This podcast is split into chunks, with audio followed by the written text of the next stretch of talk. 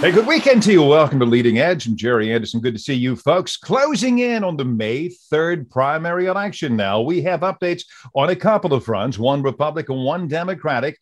I had, you know, in the campaign, we expect to hear from candidates what they have done, what they plan to do. But what if, right in the middle of a campaign, you trotted out a policy proposal that you think could and should be enacted and happening right now? It happened on the gubernatorial campaign trail this week. We're going to have that for you. But first, Toledo, front and center. Well, okay, kind of in the background, but still very visually prominent in what is becoming a higher and higher profile campaign in the race for Ohio's U.S. Senate seat being vacated by Senator Rob Portman.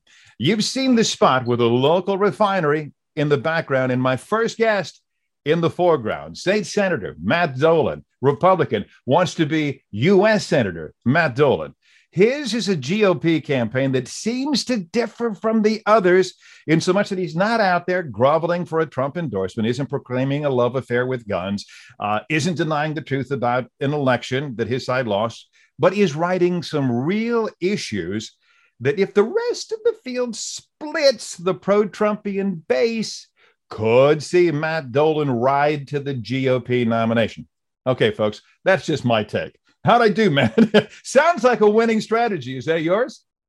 Well, it is certainly part of the strategy, but I also think that I'm the only one that's focused on Ohio, and I think even Trump supporters are going to look to me and say, "Boy, he he enacted Trump policies. He agrees with Trump's policies, but we need to look forward now. We have to stop the Biden administration and we need to set a positive agenda for 2024. Let's so I think that's the winning message. Let's get some positive agenda going then, again, from a Matt Dolan point of view. I'm going to stay with the campaign ad. Energy policy is a campaign issue. Well, folks, at four buck a gallon gasoline, you bet it's fair game. It would seem, Senator Dolan, though, that you have a bigger beef with Michigan's governor, Gretchen Whitmer, who does actually want to shut down the Enbridge Line 5 pipeline President Biden, however, has differed with the governor, has said we're not going to close energy pipeline number five or Enbridge pipeline number five. So, how do you put that at his feet and expect it to stick? Well, you put it at the feet of the Democratic administration, of which he is the, the head. And it, it started with his uh, decision to say American workers, Ohio workers, we're not going to create our own energy in the United States anymore. We're going to go rely on Iran, Venezuela, OPEC, and even Russia. So that began the assault on uh, energy creation in America. I am for all the above energy. And if you are going to have an administration that's going to say, let's shut down the Keystone Pipeline, let's shut down Line 5, what incentive do as anyone have to invest in energy creation in uh, America? These pipelines are essential for distribution to get the gas and oil to the refineries. If you don't have those, where are you going to distribute your gas and oil? So, the, the this is the epitome of hurting American workers, hurting American energy gener- energy generation. Matt Dolan is my guest state senator. I think it's Senate District 24. Do I have that right, sir? That's correct. The yeah. Ohio Senate. All right. Uh, and while we're here, though, again, the president has has said he doesn't want to close pipeline number five. But Senator Dolan, you're right. I think it was day one of his administration. It was boom, X the Keystone XL pipeline. By the same token, production of American crude in 2021, this past year, was right on par 11.283 million barrels under, it was right on par with the Trump administration. Biden has surpassed former President Trump in issuing drilling permits on public lands. The U.S. Information Administration says crude production will climb to 12 million. barrels, Then record a record next year, and and so I'm trying to make that fit. Yeah, this, help me. That's fair. That's fair. But there, there you, you, there's a lot in there. First of yeah. all, it, drilling permits only are effective if the permit is granted in an area where it's likely we're going to have gas and oil. True. So you can't just go by the number of permits. There, there are barren wells out there that, that can't produce.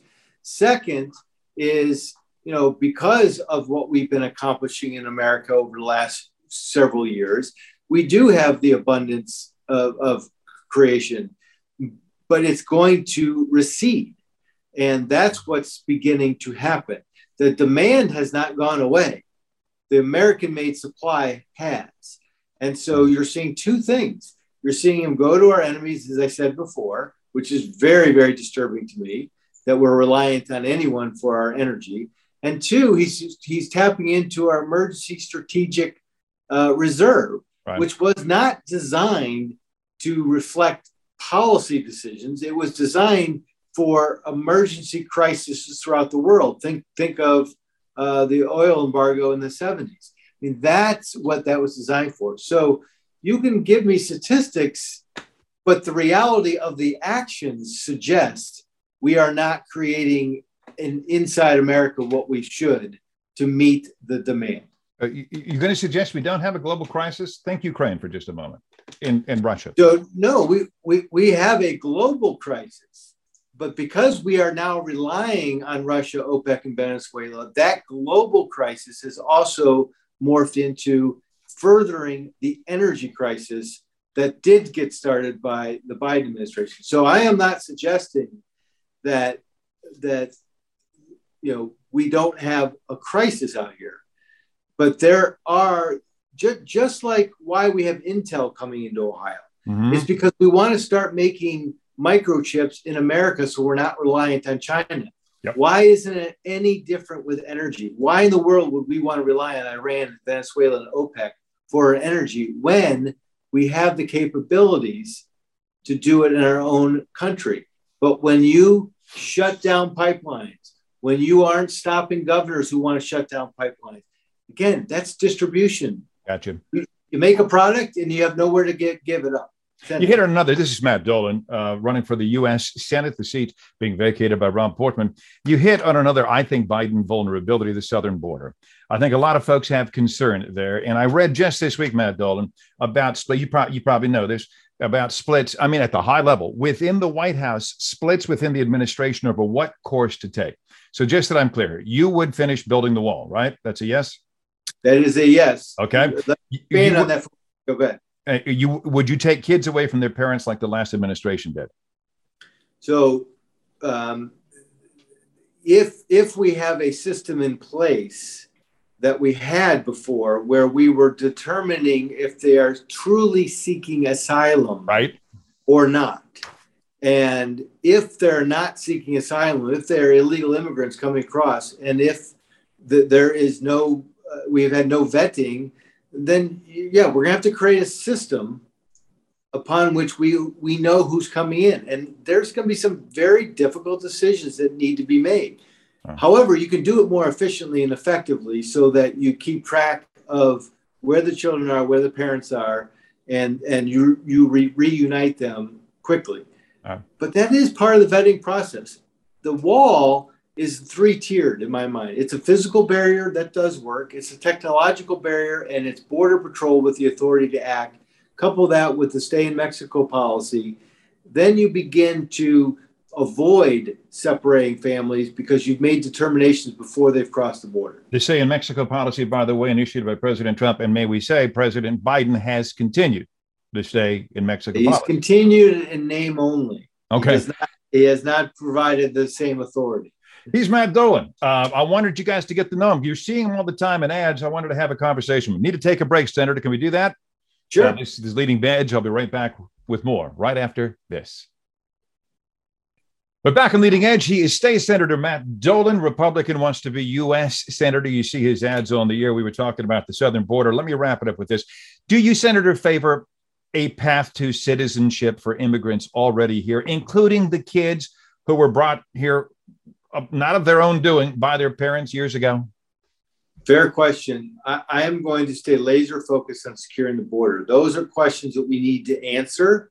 But when we try to do everything at once, we get nothing. And that's why we have the problem. So we have got to create a bipartisan effort to secure the border, stop the flow. Okay. Then we can have a meaningful discussion about what we do with those who are here. But until we secure the border, we can't have any other discussions. The man you want to replace, Rob Portman, was a central negotiator, as you well know, Senator, in the federal infrastructure bill that passed the U.S. Congress on a bipartisan uh, fashion, which will bring millions, or is it billions, to Ohio. Republicans were urged to vote against it. Many did to give Biden no victory.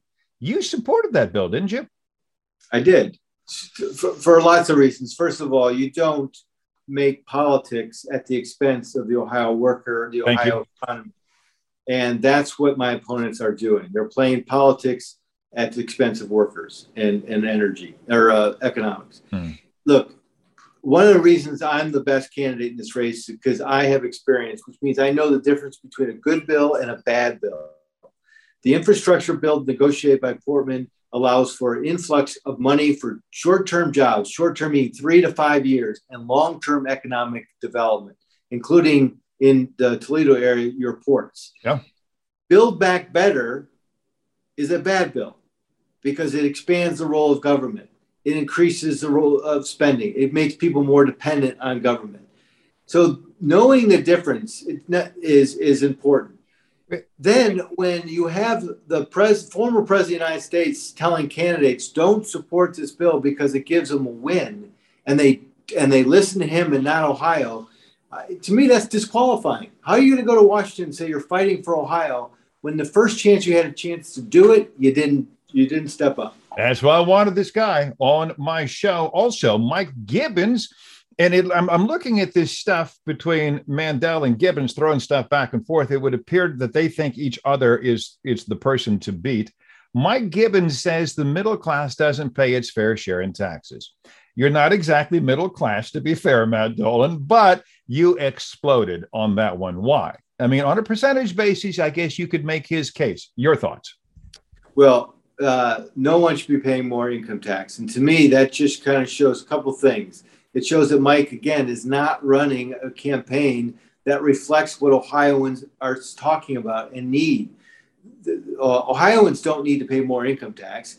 Ohioans need to make sure that they have the money in their pocket to reinvest in their families, reinvest in their businesses. And, uh, the, this idea that there's a fair share out there, no, there's an idea that government needs to be more efficient and effective so it is requiring less and less from its citizens, but providing more and more. And that's the, I, I've cut income taxes, I've cut manufacturing taxes, I've cut capital gains taxes. We need to cut the corporate federal corporate tax rate in, in America so that we make jobs want to come back to Ohio in America. So, you know, uh, look, Mike, uh, he's inconsistent. He says one thing and then he blames the press or he says he's taken out of context. These are important jobs you know, public servants, you need to be transparent and honest with your constituents. That's going to do it for time. Man, I wish I had more. I tell you what, you get it done in, in May 3rd, and then we'll we'll talk a lot more. I look forward to it. Very, I, I, love the interchange. Thank you very much. Hey, uh, State Senator Matt Dolan wants to be U.S. Senator. Thanks for spending time with us, bringing us up to speed and keeping us on the leading edge, as we like to say here on Leading Edge of his campaign. When I come back, we're going to jump over to the Democratic side of things and the gubernatorial race. This is Leading Edge. So, what if you threw an election and instead of hot button posturing and mudslinging, oh, I don't know, Mandel and Gibbons coming to mind, you actually had some in the heat of the battle usable ideas come up? We're jumping now to the Democratic side of this primary and we're jumping over to the governor's race. And so it was this week that the ticker of, ticket of former Cincinnati Mayor John Cranley and Toledo uh, State Senator Teresa Fedor said, Hello, we have billions of unused dollars over here. And over here, we have thousands and thousands of Ohio students who we know have fallen behind because of school experiences massively interrupted by the pandemic. How about we give them a chance to catch up? We'll pay for it. We can do it this summer. It'll be voluntary. All schools will be involved. And as John Cranley and Teresa Fedor join us, I'm wondering, that's why I wanted you guys on. Did we just get a peek into the mind of how a Cranley Fedor governorship would work. I mean, now that it's out there, this thing just like, hey, this just makes sense. Uh, would, how would this work? Could a governor unilaterally do it? Would it take legislative approval, Mr. Mayor? Uh, no, the governor can do it and needs to show leadership because there's nothing more important than our children's education. There's a constitutional mandate in Ohio that the state, led by the chief executive officer, the governor, provide an equal and fair education. There is bipartisan agreement that children have suffered the biggest harm during COVID outside of loss of life in terms of emotional distress, loss of learning, etc. This is a moral crisis. We have to give remedial summer school options to families and students who want to catch up. And it has to be far more rigorous than what would be a normal summer, summer school offering. And right now, you, you, you have these uh, uh, silly fights, uh, but the real issue is that kids need to catch up with what has been lost. Well, it's only in their interest. It's also good for the state of Ohio. Teresa Snyder, Senator, good to see you as always. You know, you spent time at the uh, at the front of the classroom. Good Lord, that's a that's a saint who who works up in front of a classroom, folks. Uh, governor's people are out there saying, okay, nothing new here. School districts already have the means they want if they want to implement a program like this. Your reaction? Are they wrong? Well, it needs specific leadership and leadership that's drawing from all of the community community's resources. I think of retired engineers who would probably love to have a robotics club. Um, all of these good enrichment programs will help children feel more confident in their learning. It's not stressful with tests. It'll be something that the community can wrap their arms around and really provide that kind of encouragement for our students to feel more confident. I've talked to teachers throughout, you know, this past year, and they're talking to me about the mental health of students mm. that they're breaking down by doing the tests that they did before the pandemic that they were confident about now. But now there's so much pressure and they're not they're so unsure about their learning in this environment that they're living in that they need that extra push. And the governor providing that opportunity and bringing people together like a governor can and all around the communities in Ohio, it's going to advance that closing, advancing. You guys, that, are you both suggesting Mike DeWine could do this now and should do this now? Absolutely. All right. Absolutely. And, it's, it's and if Mike, it works as it should work, it's Mike DeWine's fault that kids lost all this education. So it's no surprise that he's shrugging his shoulders like, oh, well, schools can do it if they want to do it we have a constitutional obligation in Ohio for the state to provide K through 12 education. Well, that's according the to the Ohio the Constitution. yeah, the DeRolph decision is 25 years old. We've never had equal and fair uh, uh, education in this state. Mike DeWine's been in power the whole time, and so he is the problem. The solution is educating kids. Uh, um, you guys are in a primary fight, so I'm going to, in fairness, going to bring this up. Uh, former Dayton uh, governor or mayor, this former uh, Dayton mayor Nan Whaley said, "Wait a minute, in, in in Dayton here, we've got a pre-K program. I'm very, very much involved in in education, so I want to know. Uh, you were the mayor of Cincinnati. Does Cincinnati have a pre-K program? Yeah, I helped lead an effort to get two years of preschool." Uh, in 2016, uh, actually, we were the first city in Ohio to get all three and four year olds into preschool education. And we were glad to see Dayton follow suit. Uh, and Toledo has its pilot program out there. We've got a couple hundred kids in it now. We know there are so many out there that still, but we're growing it in Toledo. Uh, I brought up Nan Whaley. Her TV ads this week carried a ringing endorsement from Senator Sherrod Brown. You had to know that was coming because he's been pretty public about that early on. Uh, was the summer school announcement, Senator, uh, intended to blunt that in some way? In some way, and how do you react to what you're seeing on the airwaves?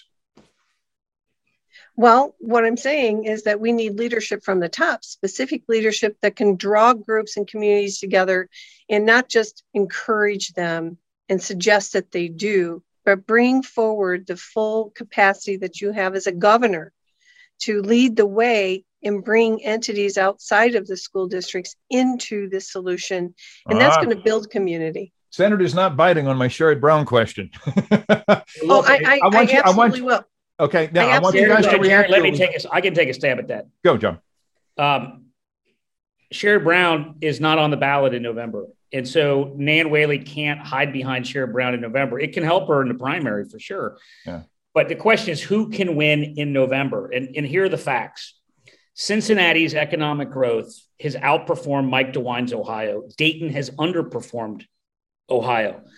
Dayton lost population in the last 10 years. Cincinnati grew twice as fast as the state of Ohio. How are we going to fire a Republican in Ohio if the alternative is worse than the status quo? What I'm offering is better than the status quo, and Democrats need to win. We're all going to unite uh, around the nominee, whoever it is. Yeah. But the bottom line is, how do we best beat Mike DeWine? And Sherrod yeah. Brown's not going to be on the ballot in November. One of us is going to be, and I believe uh, that Teresa and I are the best chance for Democrats. And from a partisan point of view, folks, this is how you handicap November. You do it on on May third. Um, I, am a little troubled uh, in either where you want to handle this. I've only got about a minute or so. I, I, you got to be troubled too, because uh, I love participation in voting, and I'm hearing that that that turnout in the early is is really down. Well, I want to blame the leaders at the state house. You know, Senator Matt. I'm sorry, Huffman. Yep. And Representative, who's now Speaker Cupp, and the commission, which had DeWine and the other state leaders, Secretary of State and the auditor Faber, they failed to apply the law, the Constitution, and putting fair maps together. They caused this chaos and confusion. It falls at their feet. And now we have to pay $25 million to do a second one. Yeah. So right there, that should with, tell the voters we need to vote them out. With districts we still don't know. It, oh, don't get me started because this is a side that says, well, let's impeach the, the uh, Chief Justice who is just trying to enforce the Ohio Constitution in an amendment that we all voted on by seven. Twice. All right, Twice. kids, that's it. That's it for time. Interesting proposal this week. I'll be back on Leading Edge. Have a great Easter weekend, everybody. See you next week on Leading Edge.